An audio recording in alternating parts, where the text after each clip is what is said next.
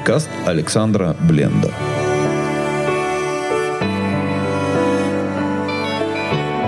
Беседа о Торе и Новом Завете.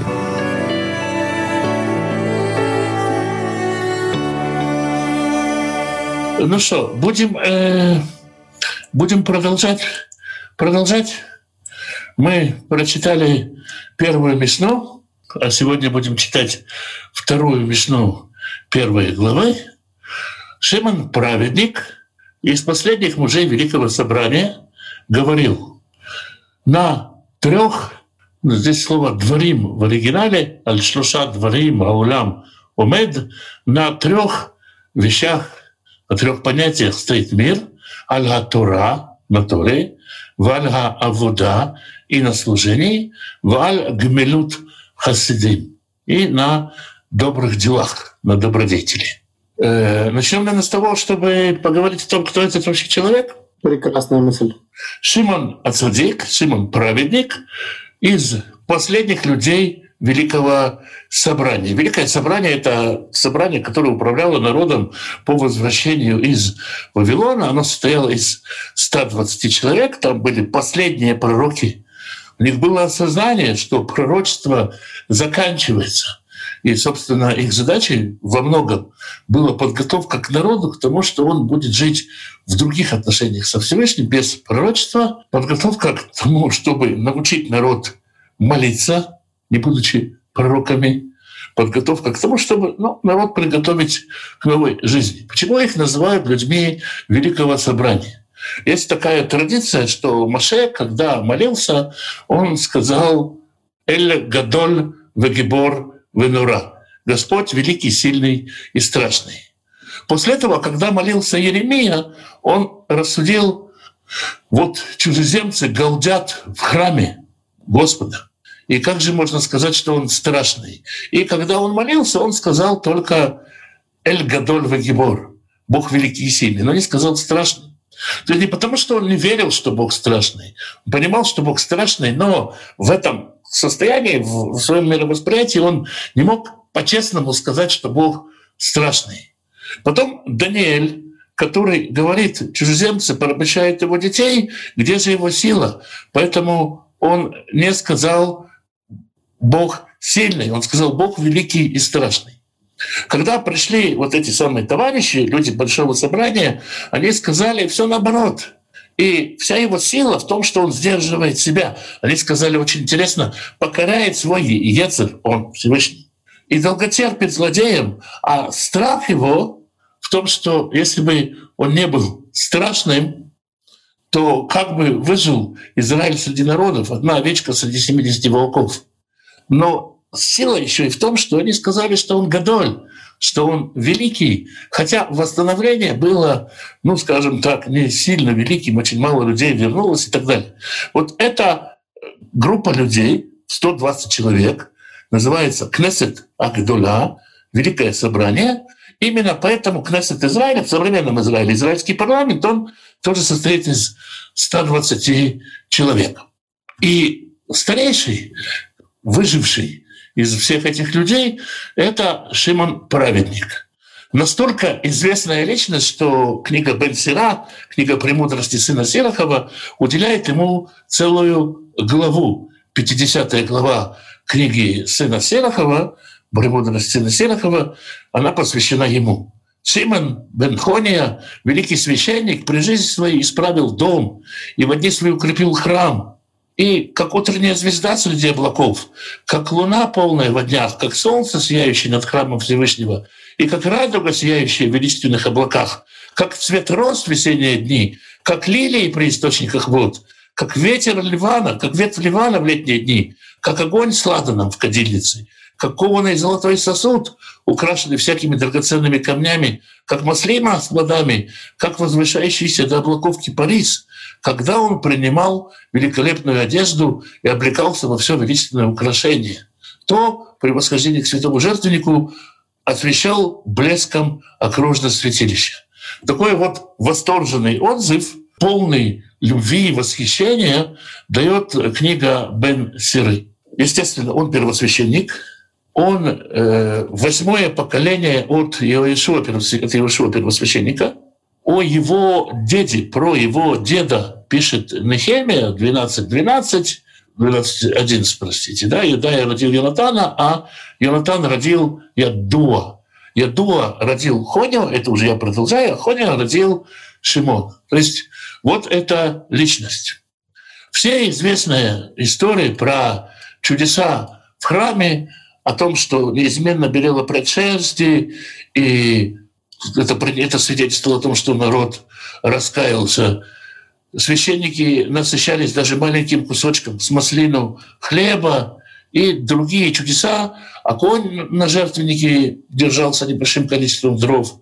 Все это происходило при жизни и, как считают, в заслуге Шимона Праведника. Это то есть первосвященник из первосвященников. По преданию, после своей смерти он завещал священство своему младшему сыну Хонию. Это не понравилось его старшему сыну Шимаи, и Шимай с помощью греков, там был, э, были споры между селевками и толомеями, Шимай интригами добился того, что Хонию просто стали гонять и буквально с криками «Ату, убей его!» Он бежал в Египет, и в Египте установил жертвенник Всевышнему, который так и стал называться, жертвенник Хонева, и долго действовал жертвенник в Египте. В этом видели осуществление пророчества Ишаяу. И будет в те дни в Египте будет жертвенник Господа. То есть вот такая история, такая жизнь и такой э, конец, такие вот сыновья. Это по традиции. Шимона Цадика.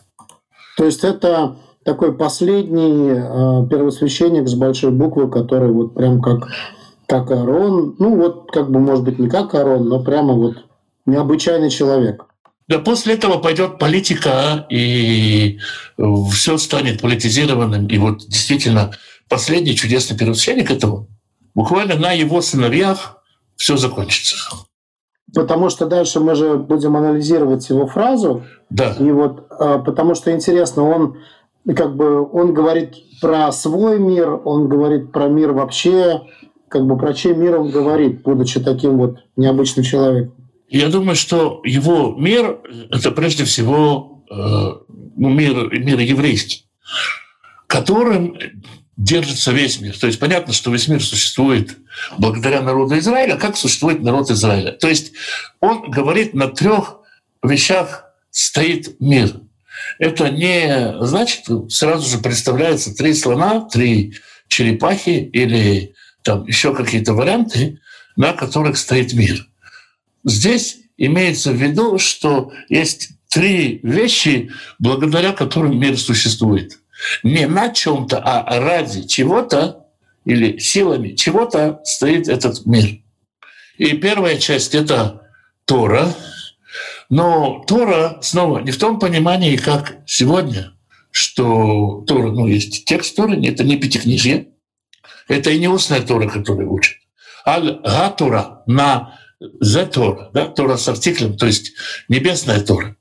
Есть замысел Всевышнего, есть план Всевышнего, и мир стоит, потому что Всевышний ждет людей, жаждущих раскрыть его замысел, и когда эти жаждущие люди делают открытие в его замысле, это придает миру существование.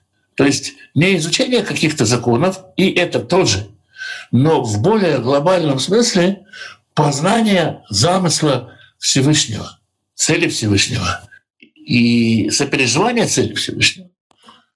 Это похоже на то, что в протестантизме называют словом Бога или живым словом Бога. Большой буквы. Можно так сказать, да. Слово, слово живое, слово Божье, да.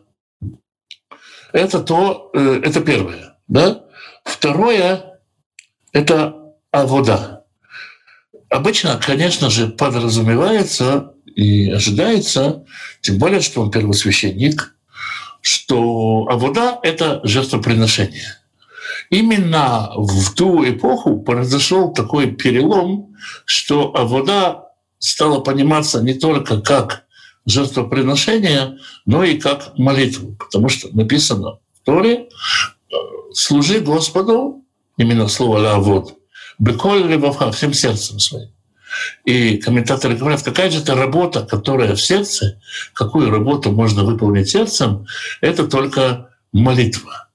Если в древние времена, снова до Большого собрания, до ухода в Вавилон, люди почти не молились. Человек молился, когда ему было очень плохо, или э, когда он шел, обращался к пророку. Больше молились пророки. Даже цари, когда они хотели помолиться, обращались к пророку. То с момента большого собрания, снова, поскольку было понимание, что пророчество уходит, научили народ молитве. Есть огромная разница между жертвоприношением и молитвой. Что такое жертвоприношение? Жертвоприношение приносится для того, чтобы сохранить работающую систему. То есть если человек согрешил, он как бы восстанавливает статус-кво тем, что он приносит жертвоприношение. Жертвоприношение предназначено для того, чтобы сохранить все как есть. Молитва, она прямо противоположно этому. Молитва — это большое дерзновение по отношению к Творцу, потому что мы говорим, Господи, нам нравится все в этом мире. Но то, что вот Семен Леонидович болен, нам не нравится, пожалуйста, исцели Семен Леонидович. А вдруг э, Богу угодно, чтобы Семен Леонидович болел. А вдруг Семен Леонидович, если выздороветь, сделает что-то плохое, это мы не знаем. Но наша молитва направлена на то, чтобы в мире что-то менялось. Если угодно, можно сказать, что наша молитва — это предложение. Если жертва — это профилактика сохранности, это техосмотр, тест, то молитва — это предложение. А давай вылечим его, а давай сделаем вот это и вот это.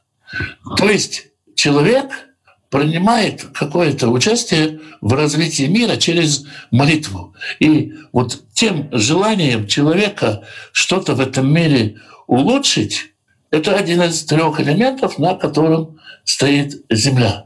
И, естественно, мы видим, что жертвы отошли на задний план, да, уже сказано, я хочу милости, а не жертвы, я, я не хочу жертвы, и пророки об этом говорили. То есть состояние молитвы, оно более исправленное состояние, чем жертва. Поэтому вот э, это то, на чем стоит мир. Еще одна составляющая. Это вот все, что ты сейчас говорил, это про служение, да? Да, это про служение, да. То есть получается, что с этого момента, наверное, возникло такое понятие, как духовная жизнь. С этого момента, а... можно так сказать, с этого момента мифология стала замещаться какими-то духовными вещами. Если посмотреть, то интересную параллель проводит Равшерки. Э, конечно, это исторически очень разбросано. Там у язычников, где-то там, там у язычников появляются Конфуции, Заратустры, Гаутамы, Платоны. Это все появляется примерно в один период. Если мы не смотрим на то, что происходит у язычников, изменения происходят по всему миру, и они происходят в Израиле. В Израиле происходит вот именно обретение народом э, молитвы как уже общение на всенародном уровне. Это уже не царь собирает весь народ, не священники собирают весь народ, хотя роль у них еще остается. Но уже каждый получает э, и время молитвы установленное, да, и молитву установленную. Все же это сделали люди большого собрания. Из твоего рассказа э, есть впечатление, что до этого не было такого повседневного разговора с Богом, получается? Получается, что не было, да, и мы это не видим. Потому то что есть, вот э, мы вот, есть, если знаю, читать Давида, ребята... Давида, то у простых, у простых людей встреча с Богом была совершеннейшей неожиданностью. И и действительно, если очень сильно прижимала, как хана, которая пошла молиться, и еще, а так-то в повседневной жизни, чтобы человек, скажем, вечером перед отходом ко сну молился или утром вставая молился, просто молился, потому что жаждет его душа, это была большая редкость. Он шел к пророку. И царь, когда хотел, он звал, например, того же Еремея, чтобы помолиться вместе с ним. Просто вот ребята остальные, ну и я, кто через церковь и Евангелие познакомился с Богом, мы как-то привыкли, что Бог — это папа, говорить с ним все время, и в этом, может быть, есть и хорошие и плохие стороны, потому что такое поверхностное бывает отношение. Но интересно, что, значит, раньше такого совсем не было, и когда слуга, э, за кем там слуга ездил, за женой, за Ицхака, да? Да. А, вот. Но опять-таки, это редкая ситуация, когда он молится. Когда есть что-то что важное очень, решительное. А так... То есть это не было вот как вот сейчас получится, не получится. Это действительно такая, даже если он это не произносил словами, это было особое обращение, получается. Да, это было особое обращение, да. Ты обрати внимание, что когда он приходит, и он рассказывает, они говорят, от Бога все это было, давайте спросим девицу, да, пойдешь ли, не пойдешь ли. Она же не молится ни о чем, да, она не спрашивает ни о чем. Когда она приходит, Искак ее встречает, вводит в шатер, он тоже не написано, что он там молился о жене и так далее. Да, он потом, э, потом, потом уже, да, когда там написано «Ваят Ицхак», то есть, но опять-таки Ривка, которая пошла спрашивать Господа, но все это э, не, не повседневность. То есть молитва не была частью повседневности. Она была, но она не была настолько повседневной, как она сейчас. Э, тут всегда сразу интересно становится, чем э, Маше занимался столько лет на горе. Ну, столько лет, а столько дней на горе. Маше пророк. И когда, помнишь, когда тот же Всевышний говорит, он сейчас придет, Авраам помолится за нее, а он пророк. Маше пророк, и пророку, и, и как бы, задача пророка молиться. Он молился как раз за народ. А где народ, который молится? То есть, ведь можно было сказать, все виноваты, мы сейчас все упадем в посте и молитвы, будем 40 дней молиться. Ну, логично же, да? Но народ не молится. Маше молится за то, чтобы войти в страну Израиля, а народ не молится, чтобы Маше вошел в страну Израиля. Нет у народа молитвы. То есть даже глава Пинхас, там, где э, стари, ну вот стари, я не помню, как там написано, старейшины, которые были ну, хорошие, они тоже там вот э, э, как там было. Ну, в общем, они там скорбели за состояние. Я, кто же это был? То есть как же там было, я не помню, честно говоря. Но было понятно, что не только Моисей и Арон э, скорбели о том, что происходит поражение такое. Да, но молитва все равно удел каких-то избранных молитва. людей. Молитва все равно категория каких-то избранных людей. Я к тому, что это была молитва внешняя... была в беде, понятно, да, вот, вот Мирьям заболела, и Маше говорит, Господи, вылечи ее. Да? Но как повседневная жизнь, а Мирьям молится или нет? Но при этом она пророчица была сама. При этом она пророчица, да, но вот как бы нету молитвы как повседневного инструмента до того времени. Ну, вообще сегодня очень много слов. Мы привыкли э, к дешевости слов и к тому, что их слишком много и много пустых слов. Может быть, еще и как бы было, понимаешь, было доверие Всевышнему. То есть Всевышний так делает, значит, так оно вот и, и надо, да, и как бы кто мы такие, чтобы в дерзновении менять. Потому ну, что было пророчество, потому что пророки направляли. Да? Ну, даже между собой люди меньше говорили. Да, немного. да, да, люди были немногословными, да. Про Иосифа также вообще нет нигде упоминания, что он бы приносил жертву или молился. Вообще ни, никаких абсолютно. То есть э, была у него, конечно, молитвенная жизнь, но, видимо, она не была такой вот скажем, кто отличается молитвенной жизнью? У нас есть э, молитвенный дневник царя Давида, да, но он царь, и он человек по сердцу Бога, но другие вокруг него совершенно другая ситуация, да? То есть... Но мы видим Даниил, э, Даниил, например, э, молился. Вот, вот Даниил молился, да. Но это много позже, кстати, да? То есть это уже много поздние времена.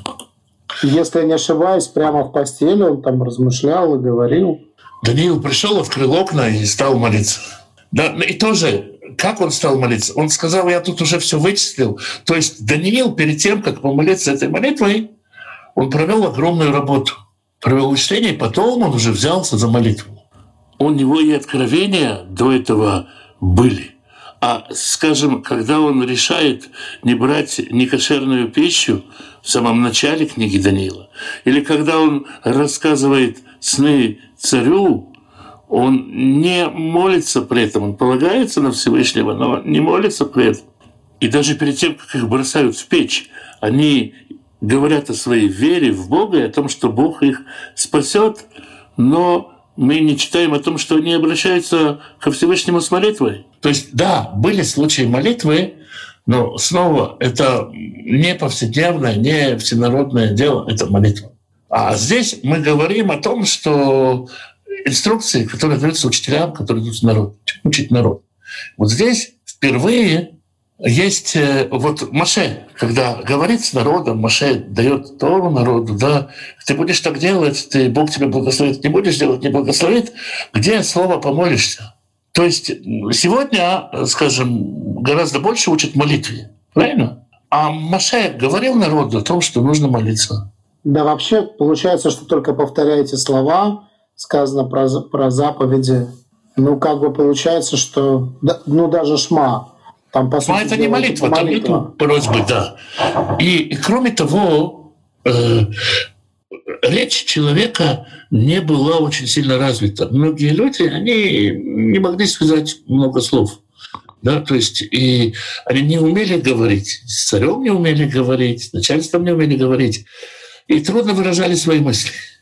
Были люди грамотные, безусловно, да, но большинство людей, они но Смотри, как после твоего... реакция Маноха, который говорит, мы сейчас все умрем, и жена его, которая говорит, если бы Бог хотел нас убить, он бы нам всего этого не показывал. Это не ощущение людей, которые молятся. Да. Но есть желание после твоего рассказа все-таки меньше говорить, на самом деле. То есть, может быть, у нас другая сейчас проблема и перекос в другую сторону. Ну, Тору надо говорить, да, то есть надо учить Торе, надо говорить о Торе. Я не думаю, что та ситуация была идеальной. То есть мы же растем, да. И вот, э, вот народ получает наставление, что нужно молиться, что молиться это хорошо, молиться это правильно. Это вторая стадия, да? Есть еще стадия гамилют хасадин, исправление мира через хесед, через добрые дела. То есть если ты хочешь давать какие-то национализаторские предложения Всевышнему, то и сам на месте исправляй то, что ты можешь исправить. То есть помоги подняться человеку, который нуждается в том, чтобы подняться. Ну, получается, что первое это когда информация слово идет от Бога, второе это когда информация движется в обратном направлении, и в третьем, когда, собственно, мы, мы, мы отвечаем на это ну как, если мы просим о чем-то, да, то потом нам сказано, делай вот это и вот это. Делай то, что ты делаешь, делай то, что ты просишь. Да, то есть двигай, двигай мир в том же направлении, в котором ты просишь Всевышнего двигать мир. Ну или просишь, чтобы Бог тебе помог, и Бог тебе говорит, а вот возьми, кому-то ты сам помоги. Да, то есть э, мир движется тем, что мы его хотим познать и улучшить.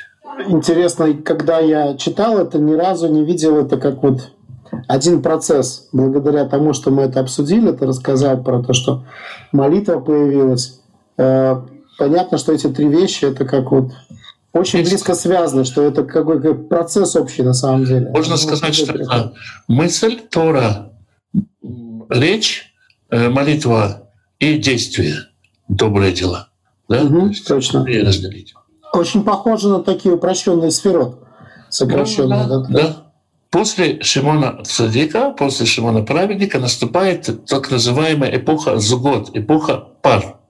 Народом управляли два человека. Один был председателем Санедрина, а другой был главой суда в Санедрине. То есть председатель Санедрина — это, можно так сказать, человек с более э, с функциями защитника, а глава суда с функциями прокурора. Как возник здесь Санедрин?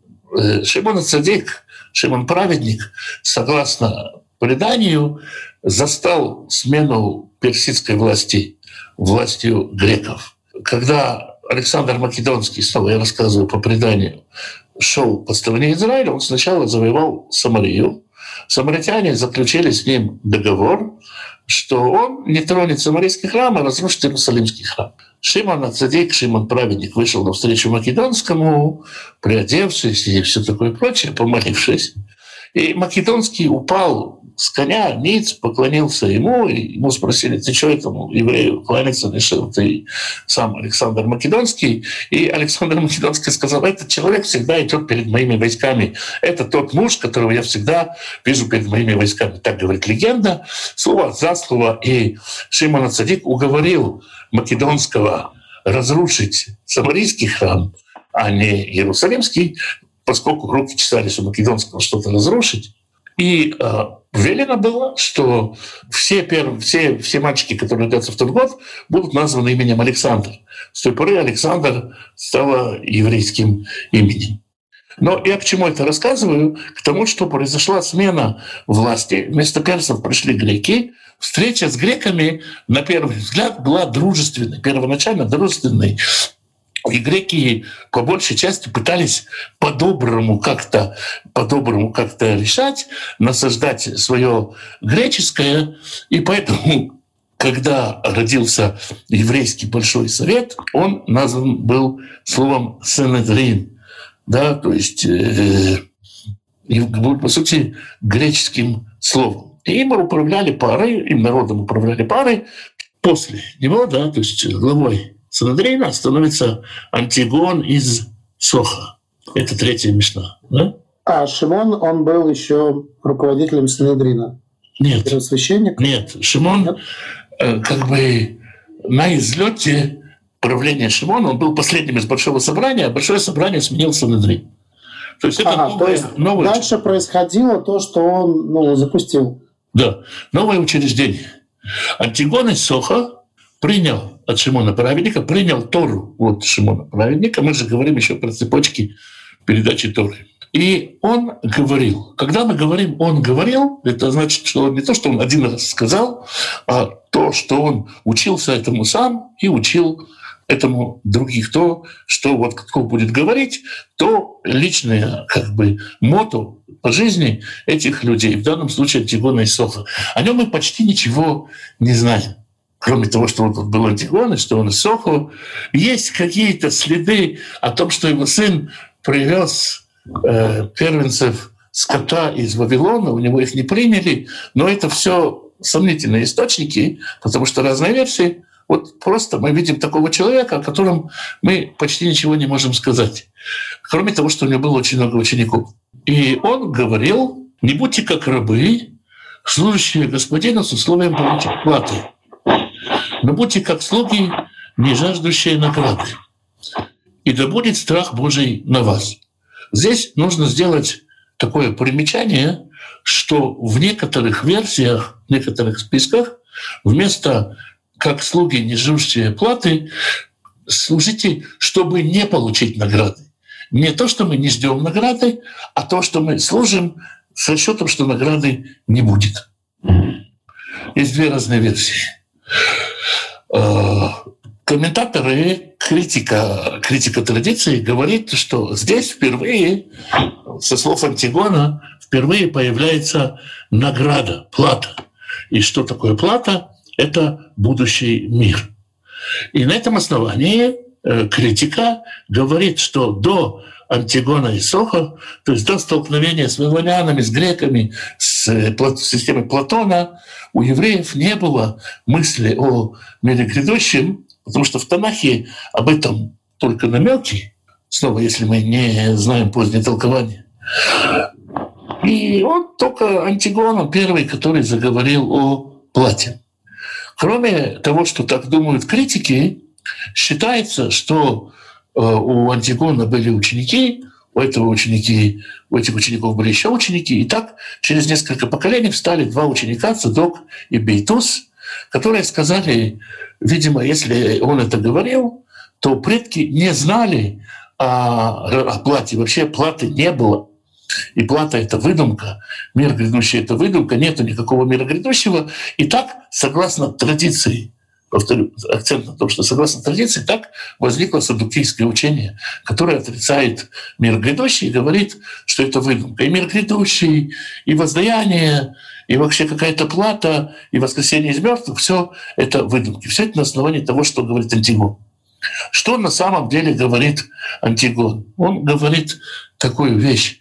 Когда вы служите, вот это ваша работа, которую вы делаете, не ставьте себя в центр. То есть, когда вы молитесь о чем-то, не молитесь о том, что прежде всего вам было хорошо. Помните, что есть замысел Всевышнего, который осуществляется, и пусть это ваше раз предложение будет во славу Божию, во славу мира. И вы себя проверьте тем, что ваша молитва правильна, что если от плодов вашей молитвы будут пользоваться другие люди, не вы, то вы все равно будете будете молиться этой молитвой. То есть служите Всевышнему из любви к Нему. из любви к миру, из любви к его замыслу, потому что он замыслил, но тут важное предупреждение, когда вы служите из любви, важно, чтобы на вас все-таки был страх Божий, потому что служа просто из любви, не имея богобоязненности, можно далеко дойти. Вот это, если э, пересказать, что именно имел в виду сам Антигон. А поняли его, опять-таки, согласно традиции, поняли его, исказили его учение, и из этого родилось учение садукейское. То есть служить бесплатно это не значит на халя, ну, как бы халявно и так, безответственно. То есть служить как за деньги, только не ожидая денег. Служить как за деньги, только не ожидая денег. Служить, потому что мы делаем с ним общее дело. Переживая за общее дело. Ну, если вернуться вот к этой аналогии господин и служить господину, то э, у меня перед глазами, скажем, компания, которая, ну вот, может быть, стартап, да, где есть какой-то человек, который это начал, хозяин, да, а есть люди, увлеченные его идеей. И то есть понятно, что там есть какие-то трудовые отношения, но они прежде всего там работают не из-за того, что они деньги платят, а из-за того, что вот их интересует вот эта же идея, этот, этот продукт, эта идея, эта технология. Есть какие-то люди, которые в науке работают, и даже если перестать платить, им интересен сам процесс разработки какого-то нового препарата, какого-то нового устройства, какого-то нового механизма или понимание какого-то процесса, да, понимание какого-то процесса в работе клетки человека. Им это просто интересно, они этим горят. Есть люди, которые интересуются совершенно, казалось бы, такими бескорыстными вещами. Кому-то интересно расшифровать шумерскую клинопись или египетскую клинопись. И люди делают это, и, и, и сам процесс им интересен. Таких людей множество. Но здесь, конечно же, да, если мы читаем Тору, Тора постоянно говорит, чтобы тебе было хорошо, если ты будешь делать, я тебе буду благословлю. Тора постоянно обещает награду. Награда будет. Но здесь можно подумать и так, что мало того, что я сделаю хорошее дело, но еще и Всевышний меня благословит. То есть благословение Всевышнего, само получение платы, оно, ведь, ведь, ведь, ведь плата Всевышнего тоже часть его замысла. То есть скажем так, Всевышний хочет, чтобы тебе было хорошо. Это не то, что если ты сделаешь, ну ладно, так и быть, придется мне теперь Ване делать хорошо. Он хочет, чтобы тебе было хорошо. И поэтому ты говоришь, это я делаю это не ради того, чтобы мне было хорошо, но я и хочу, чтобы мне было хорошо, потому что так хочет Всевышний. Я позволю Всевышнего себя благословить. То есть ты приходишь в школу, и ты э, хочешь, чтобы учитель тебя научил, и как бы, как бы, а учитель и сам рад. Да? То есть вот, вот это вот понимание. При этом человек, который не может пока не находится на таком уровне, да? Талмуд говорит, что человек, который дает э, монетку и говорит, я даю эту монетку, чтобы мой сын был здоров, он праведник. Это нормально. Но есть какие-то более высокие идеалы. Ну, идея, наверное, вначале хотя бы, чтобы тебе было хорошо, с надеждой, что ты увлечешься процессом, что тебе понравится э, сотрудничать с Творцом мира. Да.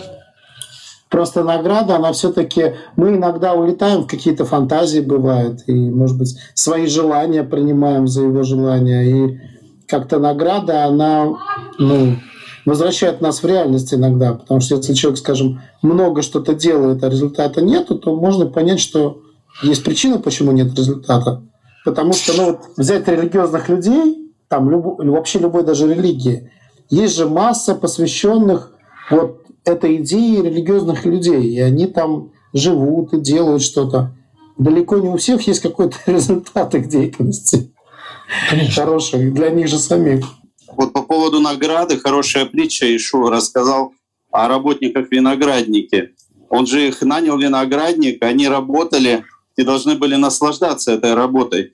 И более того, они заняты, и в конце они получили бы награду. А они делали акцент на награде, поэтому переругались. Ну да, получается в центре, то есть получается стоит э, служение, прославление имя Всевышнего своими добрыми делами. А, то есть концентрация на прославлении имени должна быть, а не на награде. Потому что если меняются местами, тогда получается, да. Да, про это речь. Но опять-таки, э, те, кто служат в ожидании награды, они не служат. Это нормально. То есть э, он, он э, говорит о каком-то о каком-то уровне, на который можно подняться. Он призывает, раскрывает, что есть возможность подняться вот на такой уровень. Ну, в общем, все хорошо. Служить Богу вообще хорошо. Если с наград за награду, но если можешь, то и без награды тоже хорошо. Чуть дальше двинемся. Давай. Четвертая мишна. Я как-то про них начал говорить. Иосе, сын Иозера Церецкий, и Иосе, сын Иоханана Иерусалимский. Это начало периода Зугот, как я сказал, когда уже был Санадрин, был президент Наси Санадрина, который представлял сторону защиты, был Авбайдин, глава суда Санадрина, который представлял сторону обвинения. Два человека, это была эпоха Зугот. Слово Зугот — пар, эпоха пар. Вот была такая пара, Иосиф сын Юзера из Цереды, и Иосиф сын Йоханана из Иерусалима. Про них сказано в Талмуде, что когда они умерли, и, и исчезли, перестали быть, перестали существовать люди-универсалы. Они были последние люди-универсалы. То есть люди, которые были грамотны, сведущие в куче областей, имели кучу-кучу знаний. Вот это два человека. Мы сейчас говорим про первого из них, Иосиф сын Юзера. Иосиф сын Юзера вошел в историю тем, что он самый первый в еврейской, в истории Галахи, в истории закона, спорщик. С него, собственно, начались споры. Мудрецы обсуждали вопрос поведения в храме.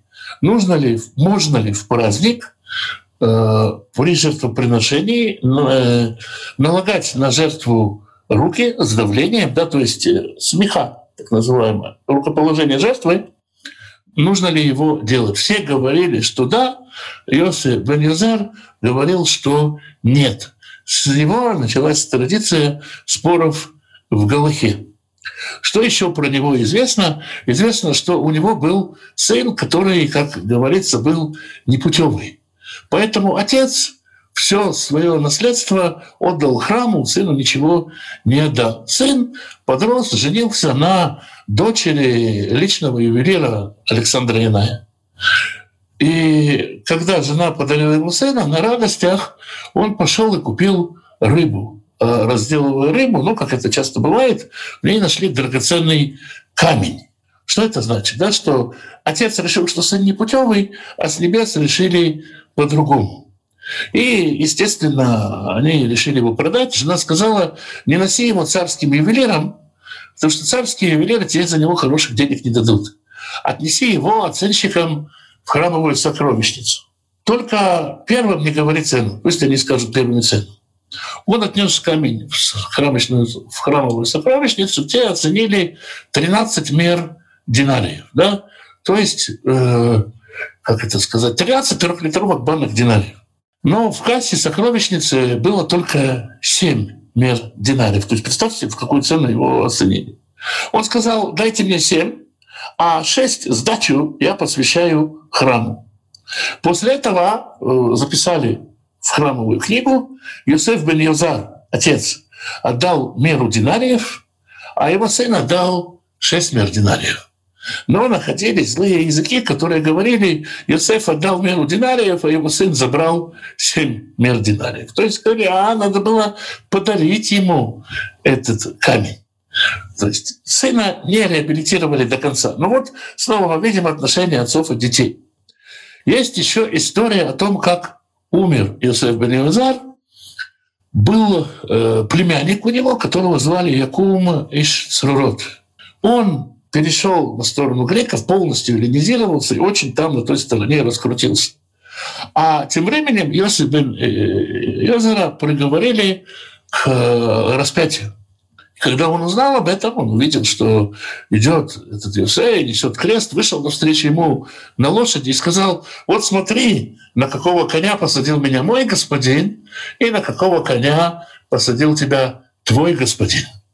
Тот сказал ему, ну, если Бог так делает со злодеями, то есть если Бог злодеев садит на такую лошадь, то больше сделает для меня, то там, в том мире он мне даст больше, я буду на более хорошей лошади.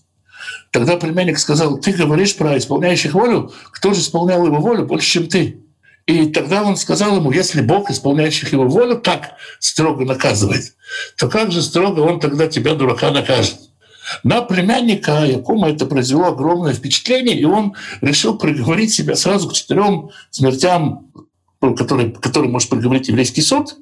Он наклонно поставил доску, на нее положил камни, внизу под доской воткнул меч, а вокруг развел костер, повесился на этой доске, упал на меч и в костер, то есть погиб от меча и сгорел, а сверху его пришибло камнями, он еще и удушился петлей. Да, все четыре смерти с ним случились. И последними словами своими, взглянув с креста, посмотрел на него Йосеф бен Юзер и сказал, этот опередил меня вхождением в грядущий мир. Вот это штрихи к портрету человека по имени Йосеф бен Юзер. То есть мысль Антигона уже приобрела большую известность, что есть грядущий мир и что ради него мы работаем. Да. То есть это, это следующее поколение было? Да, это буквально следующее поколение. Ну, то есть прошло там сколько-то, 20 30. Угу. Его приговорили к смерти, это 190 год эры. А за что приговорили? За еврейские традиции? За еврейский образ жизни, да. За То есть уже эллинизация была агрессивной? Да. Э, при участии каких-то евреев, которые... Конечно, да, как вот племянничек. И вот что он говорил. «Да будет дом твой домом собрания мудрецов, пылись во прахе их, в прахе их ног, и пей жадностью слова их». Есть э, очень интересный комментатор, Воложина, из, раби из Воложина, да, который комментирует здесь и трактует эту Мишну очень интересно. И, скорее всего, это первоначальное значение. Борись с ними в пыли и пей жадностью слова их. То есть э, спорь с мудрецами, отстаивай свое мнение, спорь, возражай, не принимай все, что они говорят, кивая, вдумывайся в их слова и спорь, возражай с ними возражай, борись с ними. А, а, то есть не э, воспринимай э, их слова с, переосмыслением, с примеркой на себя, на свой разум, борись с ними и пей с жадностью слова их, то есть там э, с постоянной жаждой, то есть э, как соленую воду, чем больше пьешь, тем больше хочется. То есть хочешь знать все больше и больше, изучай и в то же время борись с этим. Ну, если переводить на современный язык, наполни свой дом книгами до отказа. Наполни свой дом многообразием мнений, споров. Пусть у тебя дома будет такой вот салон ученый, где будут споры постоянные, где будет свобода мысли, и всегда готовь слушать новое, всегда внимай с жадностью тому, что ты слышишь. То есть бороться — это, как сейчас бы мы сказали, анализировать, исследовать, изучать, сопоставлять. Так? Да, спорить, возражать иногда, да, искать возражения какие-то. Сразу вспоминается смысл имени Израиль. Да, да. Ну вот, Потому э... что когда мы читаем, э, когда мы читаем про Якова, ну мы же хотим подражать э, истории э, героям Танаха, Библии, и, и многие думают, а как же вот мы можем бороться с Богом, а как же вот стать как Израиль? как Яков. И вот тут вот рассказано, что на самом деле речь про учение, про Тору, про... Борьба, борьба — это больше про то, чтобы завалить то, что завалить очень сложно. То есть попробовать положить горизонтально того, кто очень силен. Помутузиться в пыли. Ну да, да. И оказаться в результате самому на спине. Возможно, да, но ну что, еще одну Мишну возьмем? А вот, честно говоря, хочется здесь еще подумать. Давайте а, подумаем здесь. Хорошо. Почему нужно... А, ну ты сказал, почему пылиться в прахе ног, это как бороться э, и вот в этой пыли, который, по которой да. ходит, да? Да. Так, пей жадностью слова. Ну, э, пить слова это больше как бы слушать, это не проанализировать и спорить. А, ну это То вторая часть. Воспринимай новые, как бы, новых, новые, как бы, все новые и новые. Не то, что там сказал, я это сегодня разобрал, и все, ну, как бы готовься к новым поединкам. Просто здесь тогда хорошо показан именно процесс обучения, что обучение это и слушать внимательно, внимать, и анализировать. Потому что некоторые увлекаются анализом и на самом деле не принимают, другие только принимают, но не, но не анализируют. Да. Я бы сказал, имей пытливый ум. Вот так вот, вот четко. Красиво сказано, да. И вот сегодня, кстати, есть возможность у каждого сделать свой дом, дом собрания мудрецов благодаря интернету. Даже если мудрецов не знаешь, то есть Талдот, Ру и всякие другие. Есть огромные библиотеки и все такое. То есть, вот мне что интересно? Мне интересно, как э, у его учителя, получается, что Антигон был его учителем, да, в Несе? Или как? Ну, а типа Если он был... учителем, да. Мгм. То есть, вот для учителя было вот это важно. Служение, эм, как это, от всего сердца, э, не меркантильно. Вот это учение привело к тому, что его ученик, он ценил именно мудрость, общение с мудрецами, учебу и так далее. Свободу мысли, я бы сказал. Понимаешь, когда ты учишься, и ты снова не готов, э, то есть не то, что не готов, ты не ждешь от учителя э, одобрения тем, что ты угадал его мысль. Ведь очень часто такое бывает, да, что э, нужно угадать мысль учителя, чтобы он тебя похвалил, если это плохой учитель. А когда ты не ждешь какой-то награды, не ждешь какой-то похвалы, иногда можно показаться, может оказаться глупым споря. Да, но ты споришь, потому что ты что-то не понял, тебе что-то душа не принимает.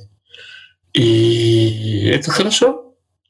Вот, А э, если отмотать еще на поколение назад, получается, что ну, невозможно человека побудить к такому служению, к такой самоотдаче, если он сначала не, ну, не пропитался мыслями Торы, мыслями служения Богу и добродетели. То конечно. есть это получается, что так вот, так и есть. Человек, который углубился в Тору, в служение и благодеяние, он вошел во вкус. И вот, войдя во вкус, получается, что мы получаем антигона, который именно об этом и говорит. А, ко- а конец этого, ну не конец, а продолжение, это вот любовь к мудрости, к анализу. Да. Просто я, я параллельно еще слушаю и переслушиваю а, Мишлей по Мальбиму. И там вот все время вот этот третий уровень, про которого четвертая Мишна говорит. Ну, как бы там все к этому. Мгм. Внезапный, да? Да. Как тебе, кстати? он? Я не, не слушал так, так, чтобы серьезно, чтобы судить. Ну, для тебя слишком просто, наверное. Ну, Мальбима я читал Мишлей с Мальбимом, но я думаю, что он хорошо рассказывает. Для, то есть для своей аудитории он хорош, я думаю, что, что я могу сказать. Там еще приятно, из- извини за офтопик, может быть, Э, там приятно, что э, нездатное он впечатление такого мужчины произ- производит, что там такой хороший голос мужской, такая мужественность ощущается. Я понимаю, Потому что, что- ты сравниваешь. Ладно. Вообще не было такой мысли. Но приятно, когда учитель Торы производит еще впечатление мужественного человека. Вот. Просто про тебя нужно хорошо с тобой познакомиться, чтобы знать твою биографию. И, и тогда дополнительно тебя уважаешь. Нет, я не про себя. Ладно. Э, Я понял. Мы, может, продолжим еще кусочек? Нет? Да, чем, чем, чем закончится любовь к мудрости в следующем поколении? Давай. Давай. Это не следующее поколение, это тоже поколение. Мы же сказали, что их было двое, да? Йосе, который Йосе бен Эзер, и Йосеф сын Иханан. Это его пара. Это его современник, его А, хеврута, его альтер-эго в каком-то смысле. И он говорит так. О нем мы ничего не знаем почти, кроме того, что он вот был. Да? И одно из его постановлений, что он постановил, что вся земля вне страны Израиля, она нечистая. Но это теоретическое такое постановление. Хорошо. И он говорит так. Да будет дом твой открыт настежь.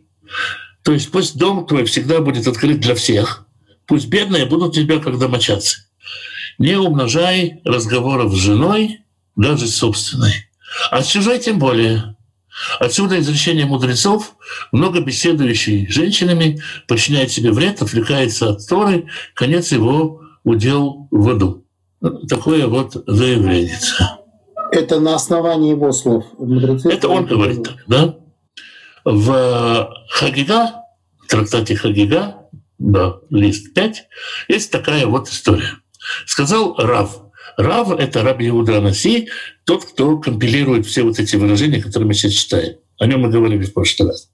Сказал Рав. Это передается, то есть это уже говорят в другом поколении, пересказывают его слова. Даже лишний разговор между мужчиной и женщиной напоминает ему в предсмертный час. То есть все ходы записаны, и человека могут обвинить, а ты тогда-то и тогда-то лишнего болтал со своей женой. Это то, что говорит Рав. Так передают слова Рав. Ученики говорят, ученики переспрашивают, разве? Вот ведь история. Когда-то Рав Каана пришел и спрятался ночью под кроватью раби Иуда Анасии, чтобы научиться у него записи за заповеди удовлетворять жену. И он слышал, Рав Карана, когда спрятался под кроватью у Рава, слышал, как Рав болтал и смеялся со своей женой перед близостью с ней. И Рав Кагана после этого рассказывал, что Рав так с ней говорил, как будто никогда не пробовал этого блюда. То есть как будто у него никогда до этого женщины не было, как будто это его первая женщина, он первый раз видит женскую наготу, и он с такой страстью с ней говорил. Но до конца это кино Равкарана не досмотрел, потому что э, Раби Уданаси сказал ему, Карана, выйди, это же неэтично. И э, вопрос, который задают ученики, и после этой истории, после того, что мы знаем о Раби Уданасе и его, извините, интимной жизни, вы говорите, что разговор между мужчиной и женщиной ему напоминает предсмертную часть. На что возражает, а нет никакого противоречия. Там это для того, чтобы ее удовлетворить, там это для ее удовольствия, а когда нельзя, это говорят, когда это не к ее удовольствию. Это одно из пониманий. Есть понимание такое, которое говорит, что придет мужчина домой из бет Мидраша, из дома учения, и скажет, Ахай меня обозвал глупым, а учитель сказал, что я тугодум. И жена его уважает, и как бы ну и в итоге как бы и Хаим тут выходит плохим, и жена, которая его уважает, как-то выставляется, и сам муж. То есть не нагружает жену ненужной информацией. А третий подход, который объясняет все это, он говорит о том, что поскольку в доме будут много бедных людей, то можно опуститься с женой в обсуждение этих людей, в сплетни, слухи, в какие-то домыслы и так дойти до ада. Я оставляю за скобками все мнения, которые построены на Кабале, что с момента, когда Всевышний создал женщину, тогда же создался и сатана, или еще какие-то такие вещи, которые, как бы, которыми баловали средневековые мудрецы. И вот оставляю те мнения, которые более-менее как бы, резонно приводить. То есть в отличие от своего Хевруты, от своего современника э, Раби Юсефа, сына Эзера, который хочет дома иметь интеллектуальный салон. Этот Рав э, говорит, его тезка Йосиф, только сын Юханана, говорит, пусть твой дом будет не полон мудрецов, не полон интеллектуалов, пусть это не будет клуб по интересам, пусть дом твой будет полон бедняков. Бедняков, нищих. И мало того, что он пусть будет полон, пусть они чувствуют себя себя как дома. То есть ночевать могут, быть собой могут. Они же по-разному себя ведут. И, естественно, опять-таки, мы же понимаем, что для того, чтобы кормить дома толпу бедняков, принимать дома толпу бедняков, надо, чтобы твоя жена над этим трудилась. То есть понятно, что Йосиф Хананыч не готовил плов для бедняков. То есть все не готовил. И он говорит, что вот это все может побудить человека вместе с тем, когда ты принимаешь бедняков, они уходят, и ты можешь начать обсуждать с женой их поведение. С женой, с какой-то другой женщиной, с чужой женой начать поведение мужиков обсуждать и так далее. И это может ее довести до очень плохого. Ну, такая вот сложная мечта. Мне кажется, это очень, ну, довольно высокий уровень, потому что тут не просто общение с женой или не общение, но в первом варианте это, ну, когда даже общение с женой, это такое служение сердцем, когда когда ты ей служишь своим разговором, получается. А второе, ну, как бы то же самое, но наоборот. Да, когда мы... Потому что, ну, женщина – существо такое, которое поддается легче влиянию. Там же легко действительно раскрутить и на негатив, и на сплетни, на обсуждение. На эмоции. А, а для этого нужна какая-то своя внутренняя дисциплина, что я вот не буду ходить в эту дорогу, я не буду уходить в негатив, в обсуждение, в сплетни. Хотя иногда хочется, иногда же хочется просто сочувствия, хочется пожаловаться жене. Вот. И, может быть, даже не всегда это следует делать. Иногда бывает и наоборот. Поскольку жена больше общается, скажем, с женами, она может сказать, ты вот этого Хайма воспринимаешь, а он на самом деле, ну, знаешь, у женщины тоже есть свои секреты. И, скажем, на это тоже не нужно поддаваться. То есть э, ты правильно сказал, что это подразумевает дисциплину в семье. То есть когда ты занимаешься бедными, скажем, добрый самаритянин не тащит раненого домой к себе вообще. А если ты делаешь свой дом э, домом для бедняков, то это требует дисциплины в общении и собственной женой. И не дай бог, ты хозяин дома, и приходит э, бедняк со своей женой, если начинаешь общаться с его женой, тоже может привести Бог весть каким последствиям. Классно ты сказал про самаритянина, что в его случае там была и ответственность, и планирование, и ну, какой-то осмысленный подход, очень серьезный осмысленный подход взрослый, не просто там дал денег кому-то. А на дома не повез? Угу.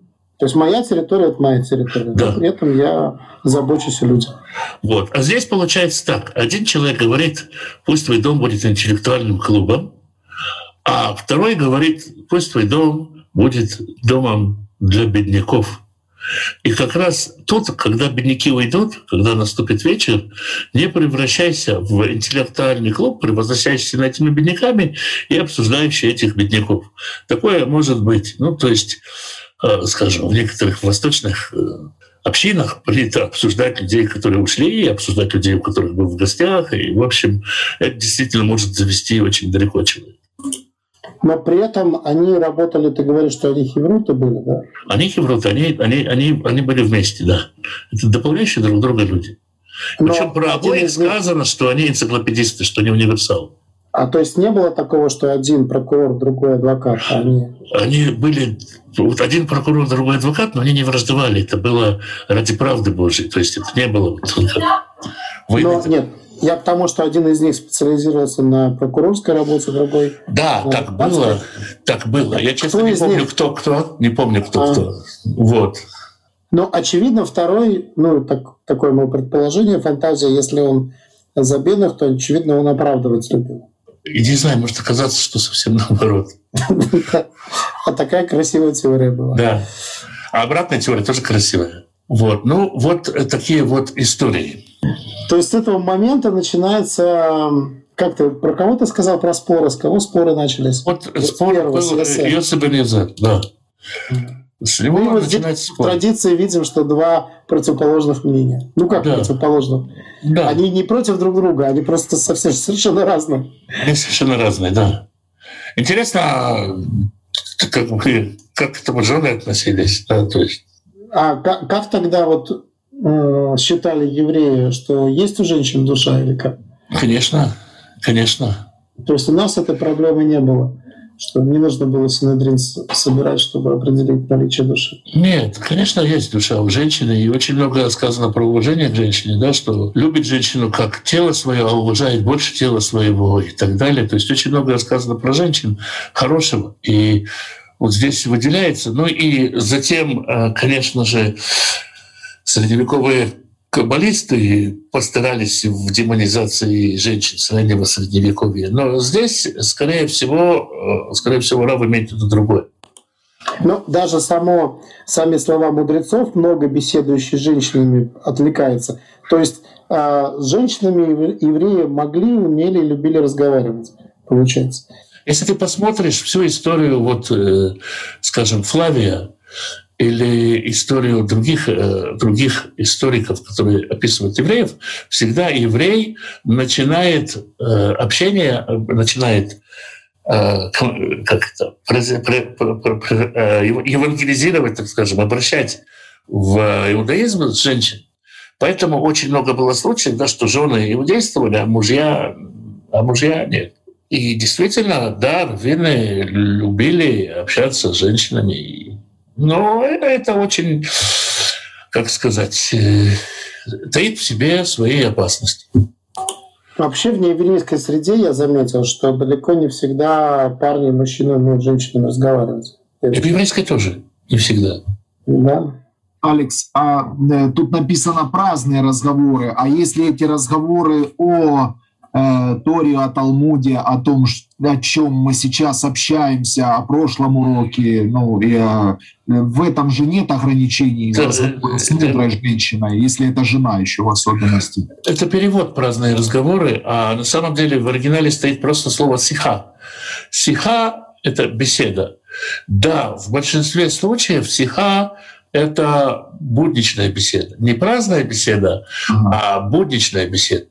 То есть, например, вот э, я когда подключился, нашел будничная беседа. Она была не праздная. Можно обсуждать как бы вопрос закупки сланцевого угля в Бразилии, да, и это будет не праздная беседа, а будничная беседа. Она не о святом, но она деловая.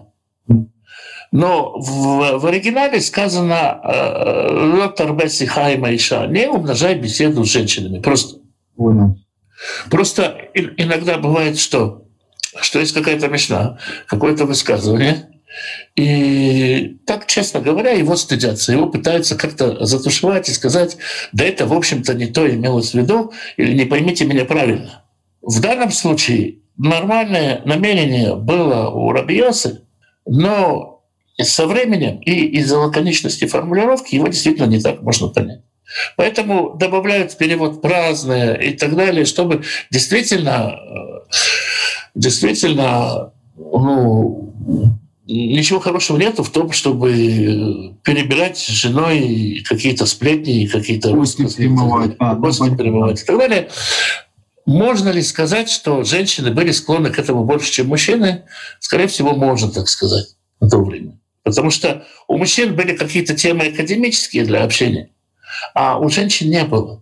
Они повседневное бытовое обсуждали, получается. Да. А вот про удел его в аду, это такое же понимание, как христианское или какое-то другое? Какой ад и когда? Это условный такой ад. Ну, ад при жизни... И при жизни, может быть, ад тоже. Да, есть понимание, что при жизни. Ну, то есть ничем хорошим не кончится, имеется в виду, да? Да, да. Или, или кончится очень плохо. Кончится очень плохо, да. Увлекаешься болтовней, не останется время на Тору, и ничем хорошим это не кончится. Да. Вот это тоже полезно, что это не на самом деле не там про чертей, которые в котлах жарят, а про последствия. Вот. Ну, понятно, что э, прослеживается у многих раввинов негативное отношение к женщине. Да, например, дочь – постоянная забота для отца, пока она маленькая, чтобы не загуляла. Потом, чтобы не осталась незамужней. Когда взяли замуж, чтобы не оказалась бесплодной. Когда родила, э, чтобы не растолстела. Когда составилась, чтобы не стала ведьмой. То есть вот тебе как бы список забот папы о своей дочке. Но в, то же время, но в то же время написано «дочка – это сердце отца». Да, то есть разные. Мы же, мы же сейчас говорим не высказывание одного человека. А. И поэтому вот как бы нельзя свести все к одному такому иудаизму, который говорит. И нет, вот мы видим сейчас два человека, да, один говорит, пусть у тебя дома будет интеллектуальный клуб, библиотека, и сидят такие Ливановы с трубками, играют на скрипке и обсуждают что-то. А другой говорит, нет, пусть у тебя приходят э, Мизераблс, да, пусть приходят отверженные к тебе, да, и такой погюго сценарий строит. И они современники, и это не мешает им ну, как бы быть близкими друзьями. Поэтому, когда мы вот говорим, иудаизм говорит то, или иудаизм говорит все, есть люди, которые разные говорят. Вот Раби Иуда Анасей, и его жена. Это ведь на самом деле, ну, с одной стороны, очень интимное описание, с другой стороны, оно так по-доброму а Раби Иуде говорит. Алекс, ну а ведь с Божьей помощью можно совмещать и то, и другое, и собирать, общаться с людьми о каких-то духовных вещах, о, ну, Божьем промысле в жизни каждого из нас или там каких-то вещах интеллектуальных, а в следующий вечер ты делаешь праздник для бедных детей, например, ну как бы, то есть и это у тебя чередуется в жизни, как бы, и ты вмещаешь и то, и другое, и слава Богу, что Господь дает, как бы, ну, то есть э, одно другому, оно не мешает, ну, в моем понимании. А они тоже не говорят, что мешает. Просто каждый делает на что-то упор. Возможно, возможно, как говорят комментаторы снова, что когда мы говорим, да, например, что самое главное в Торе, да, и один говорит это возлюби ближнего, а другой говорит это барашек один утром, барашек один вечером. Кому-то важно научиться любви, для кого-то это самый важный урок сейчас. Для кого-то важный урок сейчас — это постоянство. И для кого-то важный урок — научиться принимать у себя дома бедных. Он может говорить не о том, что ему легко, а о том, что ему тяжело. А для другого трудно э, не сидеть, не кивать, а заставлять себя мыслить. Может быть так. Но в любом случае никто из них не говорит, не делай, как сказал э, Йосиф э, Бен или не делай, как сказал Йосиф Бен Йоханан, а делай так. Это не, не противоречие друг другу указаний. Можно, кстати, и бедняков сделать интеллектуальным клубом. Это тоже можно. Да. Согласен. Бедность — это не показатель отсутствия интеллекта. Никак. Вот, Алексей, у меня так не получится, как у тебя, потому что э, если я начну устраивать праздники детям, я настолько неорганизованный человек, что я туда уйду просто с головой, с душой, сердцем, меня больше ни на что не останется. Вот, и я так не могу дозировать. У меня жена большой помощник в этом. Мне легче двигаться, она ну, очень сильный помощник и в помощи организации праздников, еще и старшая дочка участвует, ну, в общем, и уже младшая подрастает, ну, в общем, как-то двигаемся в этом все вместе с Божьей помощью. Ну, вот. То есть есть какие-то какие установления, а каждый их берет себе в жизнь, да, по-своему. И поскольку они оба сказали, то, конечно, оба совета хороших советов. Да, вопрос, что ты сейчас можешь реализовать. Может быть, мы на этом остановим обсуждение? Да, по-моему, очень много мы обсудили. Много пищи для ума.